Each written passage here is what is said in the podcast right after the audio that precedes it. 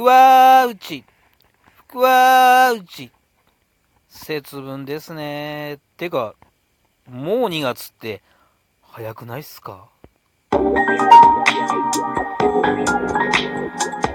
こそカフェ陽一へご機嫌いかがですか？陽一です。この時間は僕陽一がゆるいトークをあなたにお届けする12分間になっております。どうぞ最後までお付き合いよろしくお願いいたします。はい、2024年2月3日土曜日節分、えー13時半を回ったところになります。ご機嫌いかがでしょうか？陽一でございます。はい、節分ですね。えー、まあ、節分というかですね、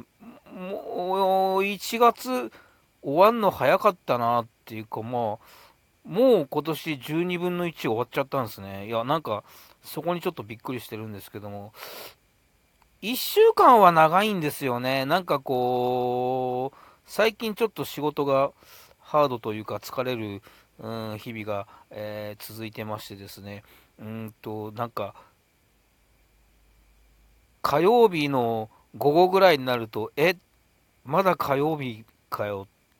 なんかもう疲れ具合からすると木曜日ぐらいな感覚なんだけど、みたいな感じでですね、えー水曜日には、ああ、なんかもう今週終わりでいいのになって思う感じで、1週間は長く感じるんですが、1月終わってみると1ヶ月早いなぁなんていうのを、えーひしひしと感じます。うーんと、節分ということは、えー明日、え立春ですか、えー暦の上では春が近づいてるんだなという感じでございますが、えー節分ね、豆まき、多分しないっすね。うんとね、なんか、お庭外って言うじゃないですか。最近、ここ数年、特に大人、大人になってから徐々に思うけど、なんか、鬼ってかわいそうじゃないですかっていうのを、あのー、なんすんすかね。なんか、桃太郎の話って、なんか、本当に鬼って人間のものを盗んだの？みたいな、ところあるじゃないですか、その、な、ななんていうんですかね。あの、まあ、実は人間側が略奪しに行っただけなんじゃないのみたいなね。えー、とか、まあ、もともとその、なんか、ね、モチーフになってるのも、まあ、いわゆるその普通の、えー権力争いの、えー敗れた方が鬼というふうに、えー称されてですね、あのまあ、その、勝って権力を得た方が、えーヒーローとして描かれみたいなのが、えー元だったんじゃないかとかですね、いろいろ、まあ、ありますので、うーん、鬼は外、あんまり好きな言葉じゃねえな、みたいな、えーそんな感じもありますが、うん、まあでも、えっ、と、春が近づいてるんだなという、そして、えー健康と幸せを祈るという意味では、えー昔からの大事なイベントなのかなというふうには思いますが、まあ、豆、まいた後掃除も大変だし、うん、なんか、年の数なんか豆食えねえし、みたいな、もうこの年になっちゃうと、うん、みたいな感じもあって、えー心の中で、うん、ああ、節分なんだなというのをかみしめつつ、うん、特に何もしないかなという感じでございます。はい、えーそんな2月3日でございますが、東京は快晴でございます。うんと、洗濯日和、掃除日和っていう感じですね。あの、まあ、午前中に洗濯をして、えー気持ちよく干して、えーそんな、えー昼過ぎでございますが、うーん、今日はね、あの、のんびり過ごしますよ。えー夕方、カーリング、カーリング見て、サッカー見て、えーそんな感じで、ええー、明日に備えようかなというふうに、えー、思っております。そう、明日ですよ、明日、えー、リーディング文学さんの方に出演させていただきます。えー、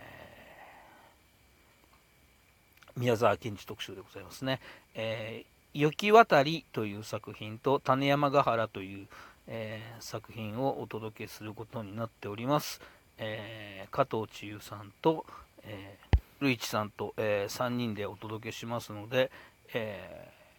ー、ぜひ聞きに来ていただきたいなと思います。うんとね、雪渡りは、この冬の季節にとってもぴったりな、そしてとってもなんか素敵なファンタジーなんですよね。うん、でさっき、えーと、鬼がかわいそうな話もしましたけど、えー、雪渡りは、えっ、ー、と狐の子供たちが出てくるんですがまあとかく悪く言われがちな狐だけどみたいな感じになってますので、えー、なんか、うん、可愛らしくって、えー、心温まる、うん、宮沢賢治さんのファンタジーを聞いていただければなというふうに思います。ああ、種山ヶ原もファンタジーですね。こちらは、えー、冬のお話ではありませんが、えー、どちらかといえば夏のお話になるんですかね。ですが、うーん、まあ、うん、ファンタジー縛りという感じでですね、えー、素敵な作品になってます。うんと、種山ヶ原の方は、えー、私、かなりがっつりな分量を読ませていただきますのでですね、えー、ぜひ聞きに来ていただきたいなというふうに思います。えー、日曜日の午前中からの公演になります。午前中からというか午前中のかな。えー、11時スタート、うん、1時間前後の、えー、上演時間の予定になってますので、えー、まあ、12時か12時ちょい過ぎぐらいに終わるみたいな、えー、感じの後編になってます。うんと、天文図鑑さんというですね、えっ、ー、と、阿佐ヶ谷にある、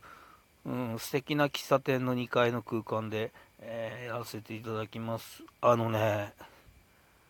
ウッディなね、とっても素敵な空間なんですよ。こう落ち着く暖かい空間になってますので、えーとまあ、ちょっと宮沢賢治さんの世界観に、えー、ぴったりな、えー、お店になってます。えっ、ー、とリーディング文学さん、ほ普段はですね、あの夜の昼寝さんという、あのまあ、こちらもとっても素敵な空間なんですけど、えー、というところで、えー、開催されることが多いんですが宮沢賢治作品の時は、えー、この天文図鑑さんでという同じね阿佐ヶ谷の、えーと、斜め向かいの同士のお店なんですよ、えですのでですね、え来ていただければなというふうに思います、え10時50分会場11時開演12時頃終演予定、え阿佐ヶ谷駅から徒歩23分えー、喫茶天文図鑑の方で、えー、美味しい紅茶付き1500円でお届けします。ぜひぜひ明日、えー、阿佐ヶ谷に来てください。えっ、ー、と、行くよということが、あ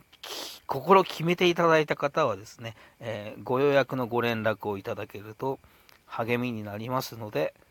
ぜひぜひご連絡をください。よろしくお願いします。はい、まあそんな感じでございましてですね、今日はまだ、まあ明日に備えて、えー、自主稽古をしながらですね、えー、のんびり過ごして、えー、夜はまあテレビでスポーツ観戦かなという感じでございますが、先週もね、そのカーリングの日本選手権始まるよっていう話をしたんですよ。で、あの、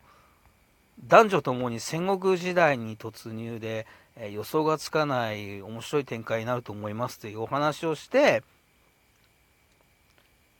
女子の方はまあ一応多分ロコ・ソラーレが軸だとは思いますが絶対的な存在ではないですよあのまあ絶対有利ではないですよ。混戦ですよっていうお話をしたんですよ。したんですよ。はい。あの別にこれ、あの別にあの、あの、や敗れたことをあの喜んでるわけでも何でもないんですが、まあ、ちょっと俺の言ったこと当たったなという話でですね、えー、あのあの世界で大活躍のロコ・ソラーレが、えー、2次リーグ敗退ということでですね、えー、準決勝に進めずという波乱が起きましたね。やっぱり戦国時代なんですよ。あの日本のカーリング界は。はい。えー、ということでですね、えー、まあ、あの、頭一つ抜けてるわけではないですよ、絶対的な存在ではないですよというふうには言いましたが、えー、まさか準決勝に進めずに敗退はちょっと予想してなかったので、うん、本当に予想以上の大波乱だなという感じでございますが、えー、それだけ、えー、どこが勝ってもおかしくない大会になっております。うん、別に関係者でも何でもない、ただ一ファンですが、皆さんに注目していただければなというふうに思います。えー、今日6時から、え BS、NHK の BS で、え準決勝、え SC 軽井沢クラブ対、え中部電力の試合があります。僕は見ます。きっと面白いと思います。えー、見てみてはいかがでしょうか、えー、そんな感じで、えー、素敵な週末を過ごしていただければと思いますまた聞いてください陽一でした素敵な週末明日は阿佐ヶ谷でね